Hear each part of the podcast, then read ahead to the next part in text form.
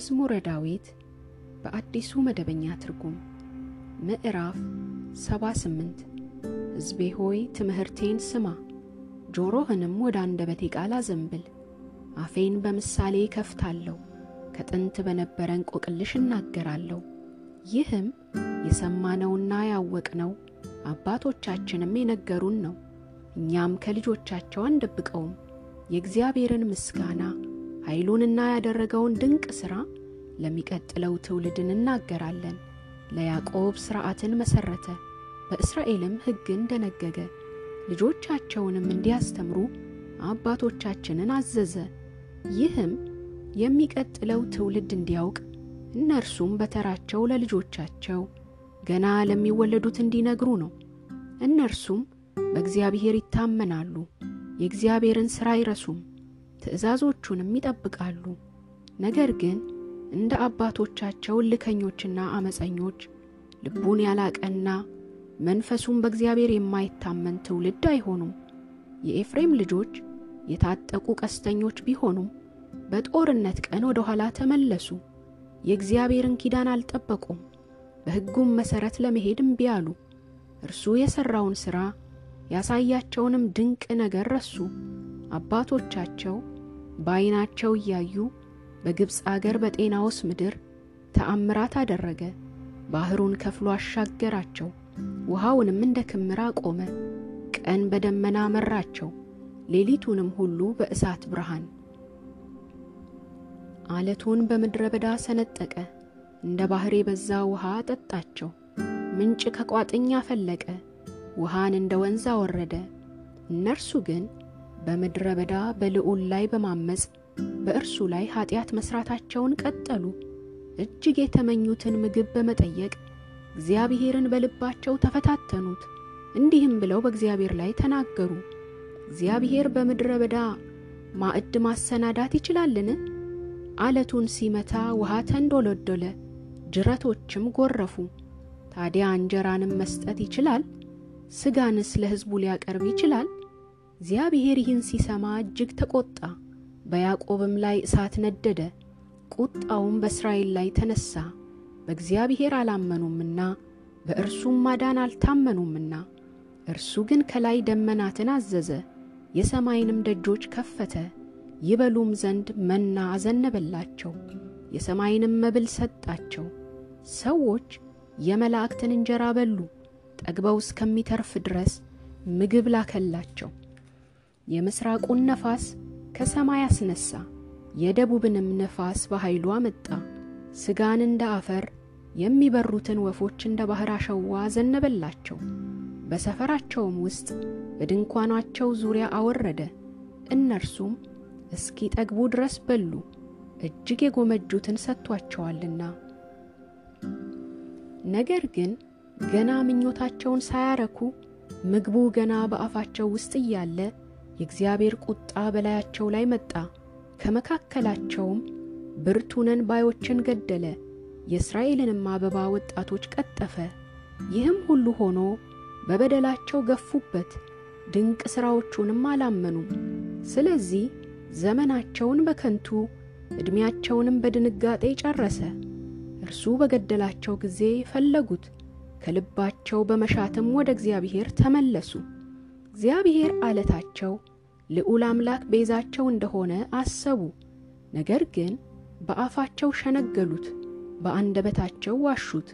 ልባቸው በእርሱ የጸና አልነበረም፣ ለኪዳኑም ታማኞች አልነበሩም።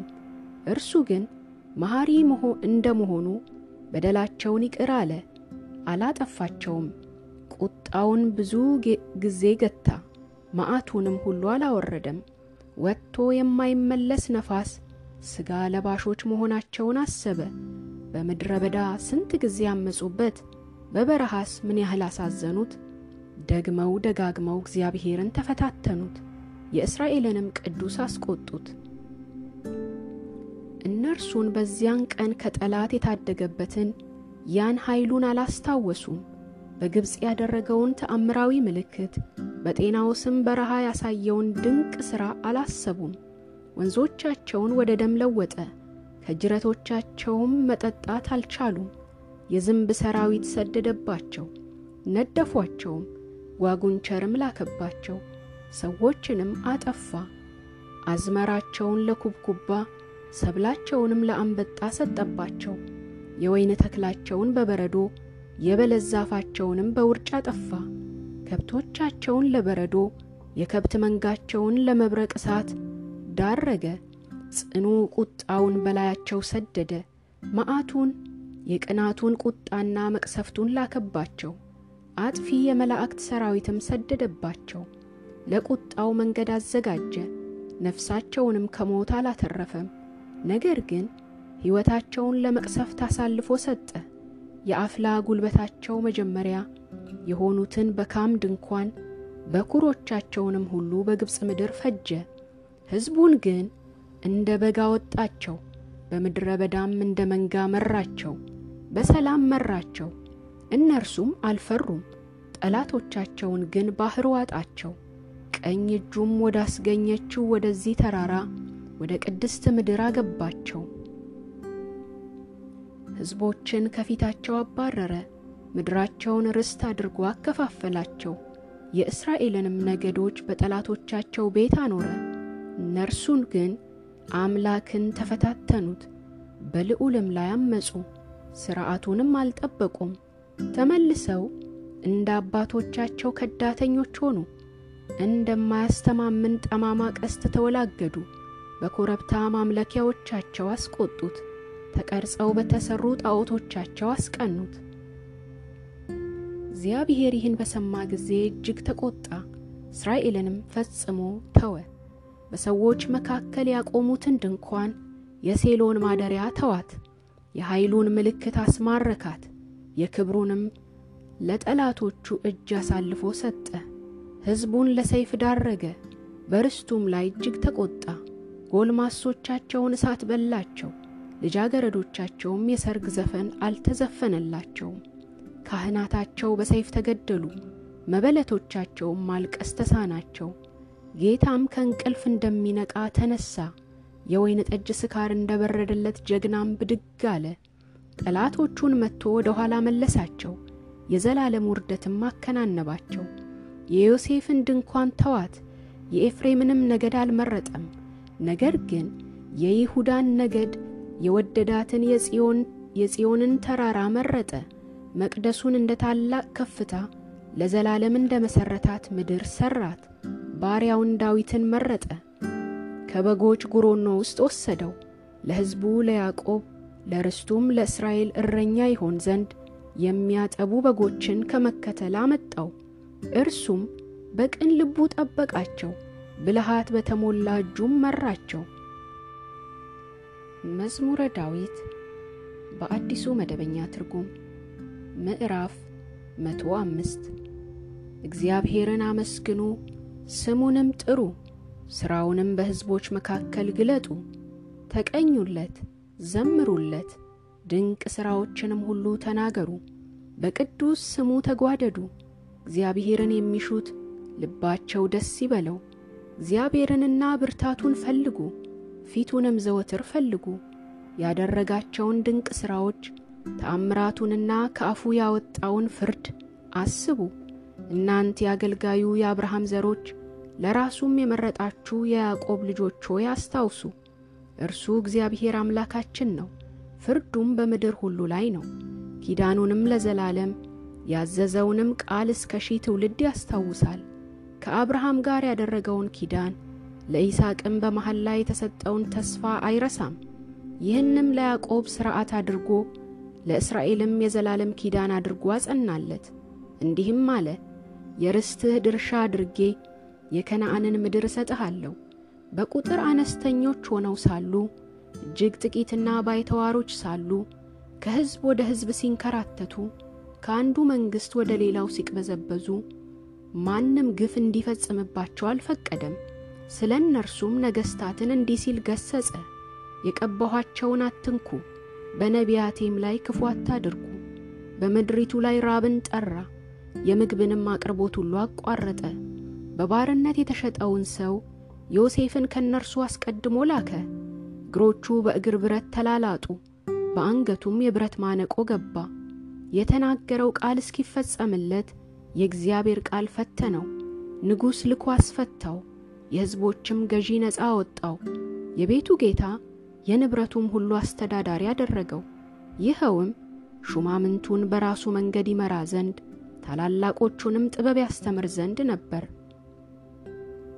እስራኤል ወደ ግብፅ ገባ። ያዕቆብ በካም ምድር መጻተኛ ሆነ። እግዚአብሔር ሕዝቡን እጅግ አበዛ፣ ከጠላቶቻቸውም ይልቅ አበረታቸው። ሕዝቡን እንዲጠሉ በባሪያዎቹም ላይ እንዲያሴሩ ልባቸውን ለወጠ። ባሪያውን ሙሴን የመረጠውንም አሮንን ላከ። እነርሱም ተአምራታዊ ምልክቶችን በመካከላቸው ድንቅ ነገሮችንም በካም ምድር አደረጉ። ጨለማን ልኮ ምድሪቱን ጽልመት አለበሰ። እነርሱም በቃሉ ላይ ማመፅን ተዉ። ውሃቸውን ወደ ደም ለወጠ፣ አሶቻቸውንም ፈጀ። ምድራቸውም የነገሥታታቸው እልፍኝ ሳይቀር ጓጉንቸር ተርመሰመሰባቸው። እርሱ በተናገረ ጊዜ የዝንብ መንጋ መጣ፣ ትንኞችም ምድራቸውን ወረሩ። ዝናባቸውን በረዶ አደረገው፣ በምድራቸውም ሁሉ መብረቅ አወረደ። ወይናቸውንና በለሳቸውን መታ፣ የአገራቸውንም ዛፍ ከተከተ። እርሱ በተናገረ ጊዜ አንበጣ መጣ፣ ስፍር ቁጥር የሌለውም ኩብኩባ ከተፍ አለ። የምድሪቱንም እጽዋት ሁሉ በላ፣ የመሬታቸውንም ፍሬ ሙጥጥ አደረገ። ደግሞም በአገራቸው ያለውን በኩር ሁሉ የኃይላቸውንም ሁሉ በኩራት መታ። የእስራኤልንም ሕዝብ ብርና ወርቅ ጭኖ እንዲወጣ አደረገ። ከነገዶቻቸውም አንድም አልተደናቀፈም። እጅግ ፈርተዋቸው ነበርና ወጥተው ሲሄዱ ግብፅ ደስ አላት። ደመናን እንደ መጋረጃ ዘረጋላቸው፣ እሳትም በሌሊት አበራላቸው። በለመኑትም ጊዜ ድርጭት አመጣላቸው፣ የሰማይንም እንጀራ አጠገባቸው። አለቱን ሰነጠቀ፣ ውሃም ተንዶሎደለ፣ እንደ ወንዝም በበረሃ ፈሰሰ። ለባሪያው ለአብርሃም የሰጠውን ቅዱስ የተስፋ ቃሉን አስቧልና ሕዝቡን በደስታ ምርጦቹንም በእልልታ አወጣቸው። የሌሎችን ሕዝቦች ምድር ሰጣቸው፣ የእነዚህንም የድካም ፍሬ ወረሱ። ይህም ሥርዓቱን ይጠብቁ ዘንድ ሕጉንም ይፈጽሙ ዘንድ ነው። ሃሌሉያ።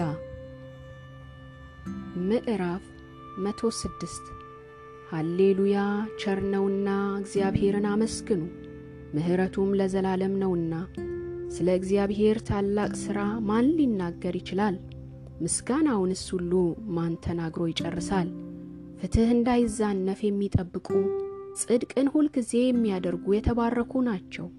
እግዚአብሔር ሆይ ለሕዝብህ ሞገስ ስታድል አስበኝ፣ በምታድናቸውም ጊዜ እርዳኝ። ይኸውም የምርጦችህን ብልጽግና አይ ዘንድ በሕዝብህ ደስታ ደስ ይለኝ ዘንድ ከርስትህም ክብር የተነሣ እጓደድ ዘንድ ነው። እኛም እንደ አባቶቻችን ኀጢአት ሠራን፣ በደልን ክፉም አደረግን። አባቶቻችን በግብፅ ሳሉ ተአምራትህን አላስተዋሉም፣ የምሕረትህን ብዛት አላሰቡም።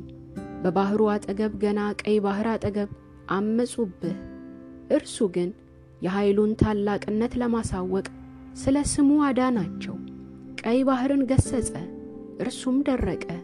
በምድረ በዳ እንደሚታለፍ በጥልቅ ውሃ መካከል መራቸው። ከባላጋራቸው እጅ አዳናቸው፣ ከጠላትም እጅ ታደጋቸው። ባላንጦቻቸውን ውሃ ዋጣቸው፣ ከእነርሱም አንድ አልተረፈም። ከዚህ በኋላ የተስፋ ቃሉን አመኑ፣ በዝማሬም አመሰገኑት። ነገር ግን ያደረገውን ወዲያውኑ ረሱ፣ በምክሩም ለመሄድ አልታገሱም። በምድረ በዳ እጅግ መመኘት አበዙ፣ በባሕርም እግዚአብሔርን ተፈታተኑት። በበረሃም እግዚአብሔርን ተፈታተኑት፣ እርሱም የለመኑትን ሰጣቸው። ዳሩ ግን የሚያኮሰምን ሕመም ሰደደባቸው። በሰፈር በሙሴ ላይ ለእግዚአብሔር በተቀደሰውም በአሮን ላይ ቀኑ።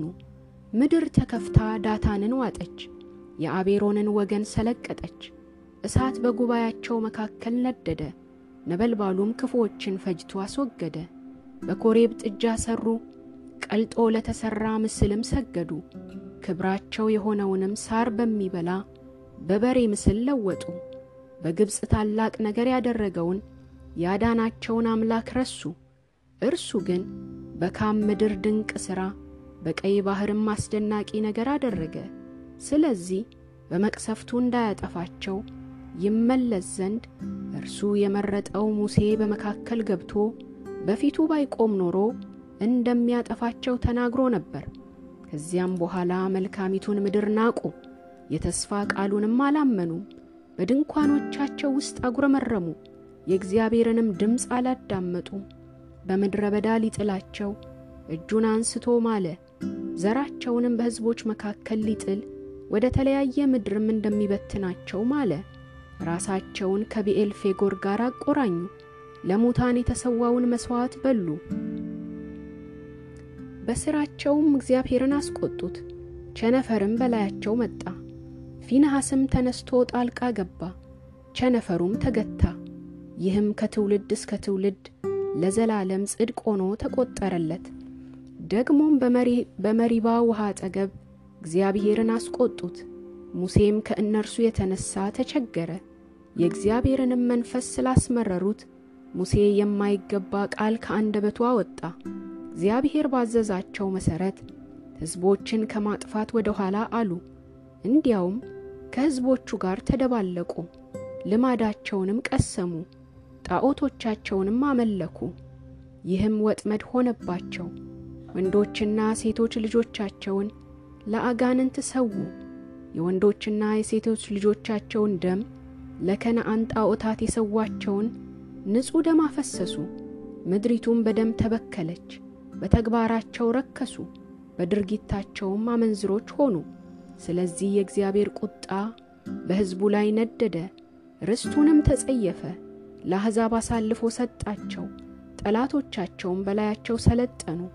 ጠላቶቻቸው ጨቆኗቸው፣ በሥልጣናቸውም ሥር አዋሏቸው።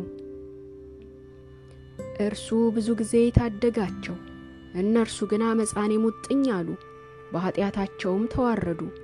ሆኖም ጩኸታቸውን በሰማ ጊዜ ጭንቀታቸውን ተመለከተ፣ ለእነርሱም ሲል ቃል ኪዳኑን አሰበ።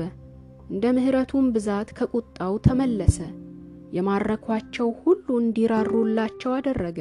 አምላካችን እግዚአብሔር ሆይ አድነን፣ ለቅዱስ ስምህ ምስጋና እናቀርብ ዘንድ አንተን በመወደስ እንጓደድ ዘንድ ከሕዝቦች መካከል ሰብስበህ አምጣን። የእስራኤል አምላክ እግዚአብሔር ከዘላለም እስከ ዘላለም ይባረክ። ሕዝብም ሁሉ አሜን ይበል። ሃሌሉያ።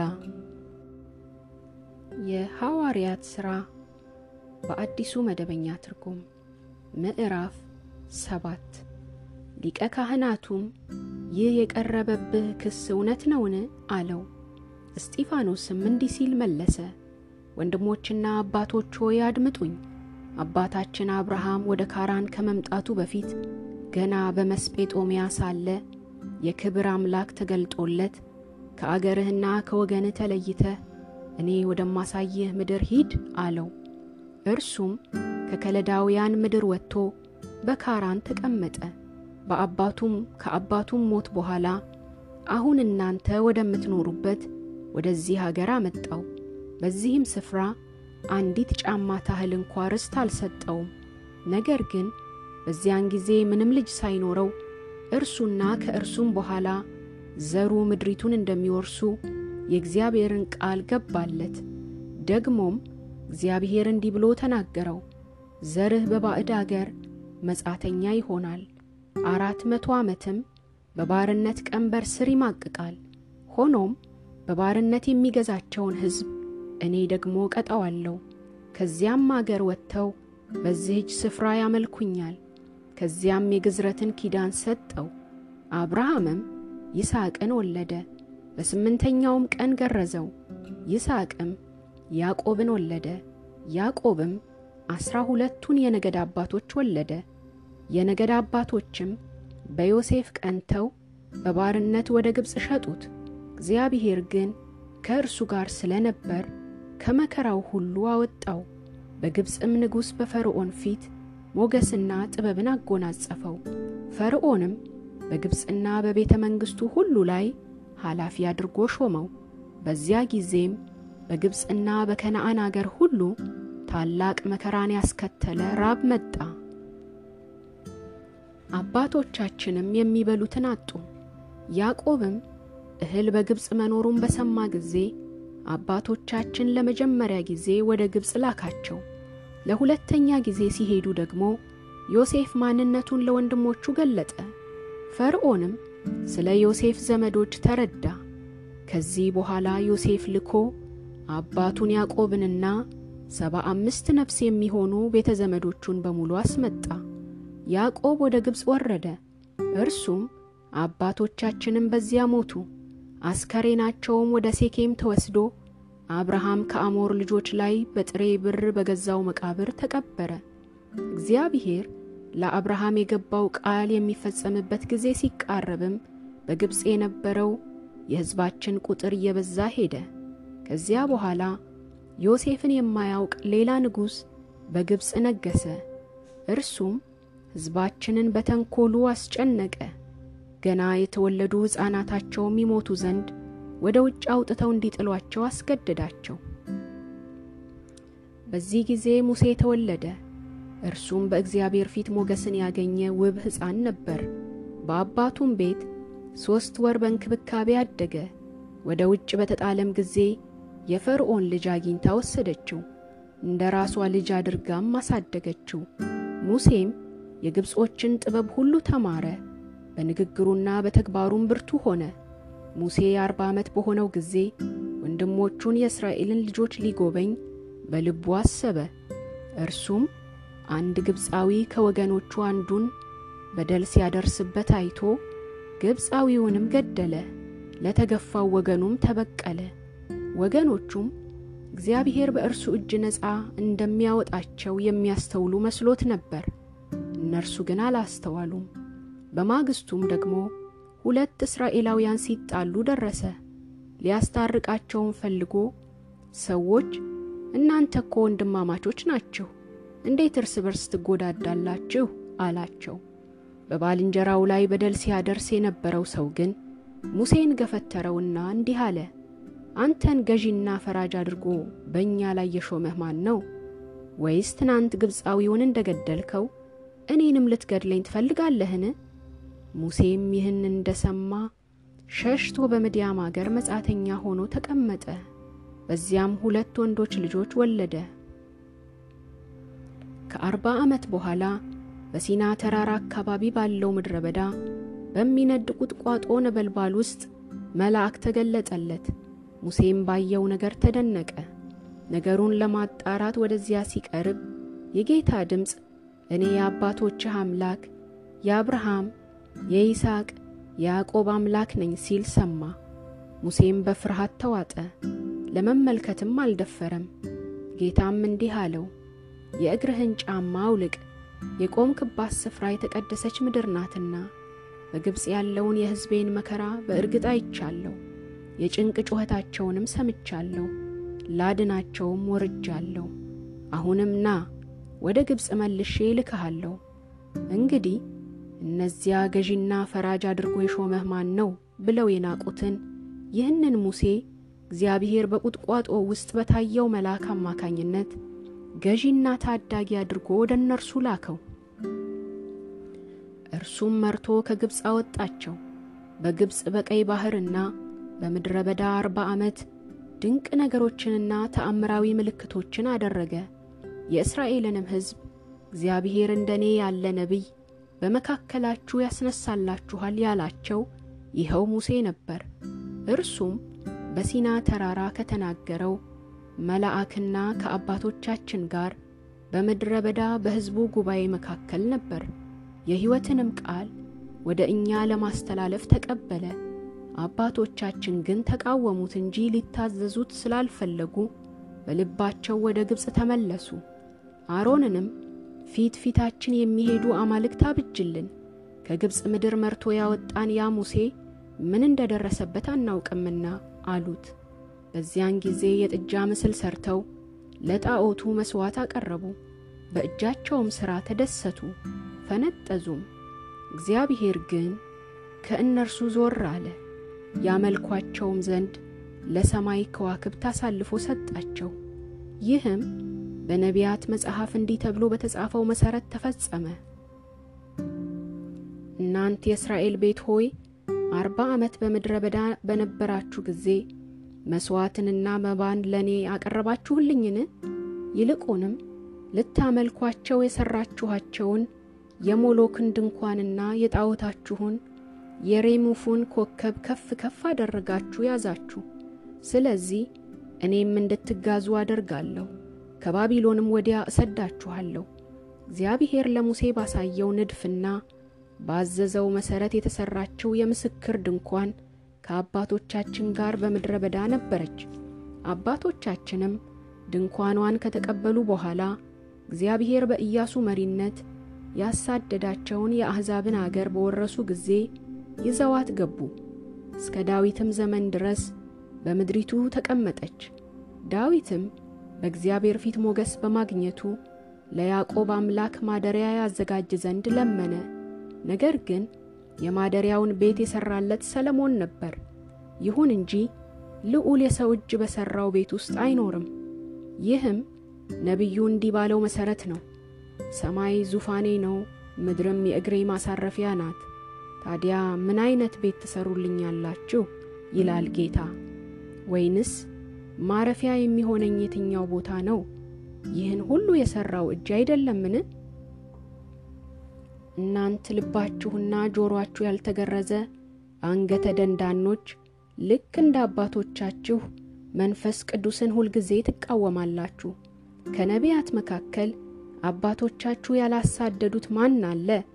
የጻድቁን መምጣት አስቀድመው የተናገሩትን እንኳ ገድለዋል። እናንተም አሁን አሳልፋችሁ በሰጣችሁት ገደላችሁትም። በመላእክት አማካኝነት የተሰጣችሁንም ሕግ ተቀበላችሁ እንጂ አልጠበቃችሁትም። በሸንጎው ስብሰባ ላይ የነበሩትም ይህን በሰሙ ጊዜ እጅግ ተቆጡ፣ ጥርሳቸውንም አፋጩበት። እስጢፋኖስ ግን በመንፈስ ቅዱስ ተሞልቶ ወደ ሰማይ ትኩር ብሎ ሲመለከት የእግዚአብሔርን ክብር እንዲሁም ኢየሱስ በእግዚአብሔር ቀኝ ቆሞ አየና፣ እነሆ ሰማያት ተከፍተው የሰው ልጅም በእግዚአብሔር ቀኝ ቆሞ ያለው አለ። በዚህ ጊዜ በታላቅ ድምፅ እየጮኹ ጆሮአቸውን ደፍነው እርሱ ወዳለበት በአንድነት ሮጡ። ይዘውም ከከተማ ውጭ ጣሉት፣ በድንጋይ የሚወግሩት ጀመር። ይህ በሚሆንበትም ጊዜ በዚያ የነበሩ ምስክሮችም ልብሳቸውን ሳውል በተባለ ጎልማሳ እግር አጠገብ አስቀመጡ። እስጢፋኖስም እየወገሩት ሳለ ጌታ ኢየሱስ ሆይ ነፍሴን ተቀበላት ብሎ ጸለየ። ከዚያም ተንበርክኮ በታላቅ ድምፅ ጌታ ሆይ ይህን ኀጢአት አትቁጠርባቸው ብሎ ጮኸ። ይህን ካለ በኋላም አንቀላፋ። አንደኛው የሐዋርያው ጳውሎስ መልእክት ወደ ቆሮንቶስ ሰዎች በአዲሱ መደበኛ ትርጉም ምዕራፍ አስር ወንድሞች ሆይ አባቶቻችን ሁሉ ከደመናው በታች እንደነበሩና በባሕሩ ውስጥ እንደተሻገሩ ታውቁ ዘንድ እፈልጋለሁ። እነርሱ ሁሉ ከሙሴ ጋር ለመተባበር በደመናና በባሕር ተጠመቁ። ሁሉም ከአንድ መንፈሳዊ ምግብ በሉ። ሁሉም ከአንድ መንፈሳዊ መጠጥ ጠጡ። ይከተላቸው ከነበረው መንፈሳዊ አለት ጠጥተዋልና ያ አለት ክርስቶስ ነበረ። ይሁን እንጂ እግዚአብሔር በብዙዎቹ ደስ ስላልተሰኘ በበረሃ ወድቀው ቀሩ። እነርሱ ክፉ እንደተመኙ እኛም ደግሞ እንዳንመኝ እነዚህ ነገሮች ምሳሌ ሆነውልናል። ሕዝቡ ሊበሉና ሊጠጡ ተቀመጡ፣ ሊዘፍኑም ተነሱ ተብሎ እንደተጻፈ ከእነርሱ አንዳንዶቹ እንዳደረጉት ጣዖት አምላኪዎች አትሁኑ። ከእነርሱ አንዳንዶቹ ዝሙት ፈጽመው በአንድ ቀን 23 ሺህ ሰው እንደረገፈ እኛም ዝሙት አንፈጽም። ከእነርሱ አንዳንዶቹ ጌታን እንደተፈታተኑና በእባብ ተነድፈው እንደጠፉ እኛም ጌታን አንፈታተን። ከእነርሱ አንዳንዶቹ እንዳጉረመረሙና በአጥፊው እንደጠፉ አታጉረምርሙ። ይህ ሁሉ ምሳሌ ይሆን ዘንድ በእነርሱ ላይ ደረሰ። የዘመናት ፍጻሜ የደረሰብንን እኛን ለማስጠንቀቅም ተጻፈ። ስለዚህ ተደላድዬ ቆም ያለው የሚል ቢኖር እንዳይወድቅ ይጠንቀቅ። በሰዎች ሁሉ ላይ ከደረሰው የተለየ ፈተና አልደረሰባችሁም። እግዚአብሔር ታማኝ ነው። ስለዚህ ከምትችሉት በላይ እንድትፈተኑ አይተዋችሁም። ነገር ግን በምትፈተኑበት ጊዜ ፈተናውን መታገስ እንድትችሉ መውጫ መንገዱን ያዘጋጅላችኋል። ወደ ዕብራውያን ሰዎች መልእክት ምዕራፍ ሶስት እንግዲህ የሰማያዊው ጥሪ ተካፋዮች የሆናችሁ ቅዱሳን ወንድሞች ሆይ የእምነታችን ሐዋርያና ሊቀ ካህናት የሆነውን ኢየሱስን አስቡ። ሙሴ በእግዚአብሔር ቤት ሁሉ ላይ ታማኝ እንደነበር እርሱም ለሾመው ታማኝ ነበር። ቤትን የሚሠራ ከቤቱ ይልቅ የሚበልጥ ክብር እንዳለው ኢየሱስም ከሙሴ የሚበልጥ ክብር የተገባው ሆኖ ተገኝቷል። እያንዳንዱ ቤት የራሱ ሰሪ አለው፣ ነገር ግን ሁሉን የሠራ እግዚአብሔር ነው።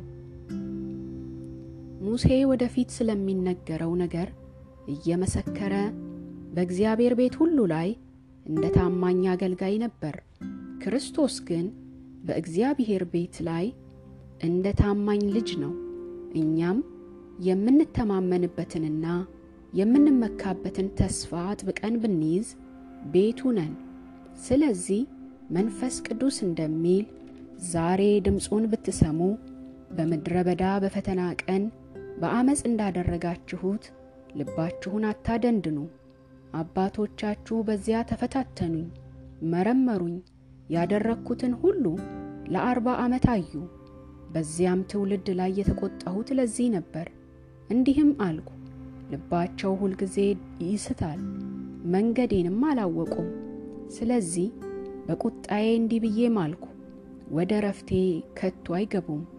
ወንድሞች ሆይ ከእናንተ ማንም ከሕያው እግዚአብሔር የሚያስኮበልል ኀጢአተኛና የማያምን ልብ እንዳይኖረው ተጠንቀቁ። ነገር ግን ከመካከላችሁ ማንም በኀጢአት ተታሎ ልቡ እንዳይደነድን ዛሬ እየተባለ ሳለ በየቀኑ እርስ በርሳችሁ ተጽናኑ። በመጀመሪያ የነበረንን እምነት እስከ መጨረሻው አጽንተን ብንይዝ ከክርስቶስ ጋር ተካፋዮች እንሆናለን። ይኸውም ዛሬ ድምፁን ብትሰሙ በአመፅ እንዳደረጋችሁት አሁንም ልባችሁን አታደንድኑ እንደተባለው ነው። ሰምተው ያመፁት እነማን ነበሩ? ሙሴ ከግብፅ መርቶ ያወጣቸው ሁሉ አይደሉምን? አርባ ዓመት የተቆጣውስ እነማንን ነበር? ኀጢአት ሰርተው ሬሳቸው በምድረ በዳ ወድቆ የቀረውን አይደለምን? ያልታዘዙትን ካልሆነ በቀር ወደ ረፍቱ እንዳይገቡ የማለባቸው እነማን ነበሩ? እንግዲህ ሊገቡ ያልቻሉት ካለማመናቸው የተነሳ እንደሆነ እንረዳለን።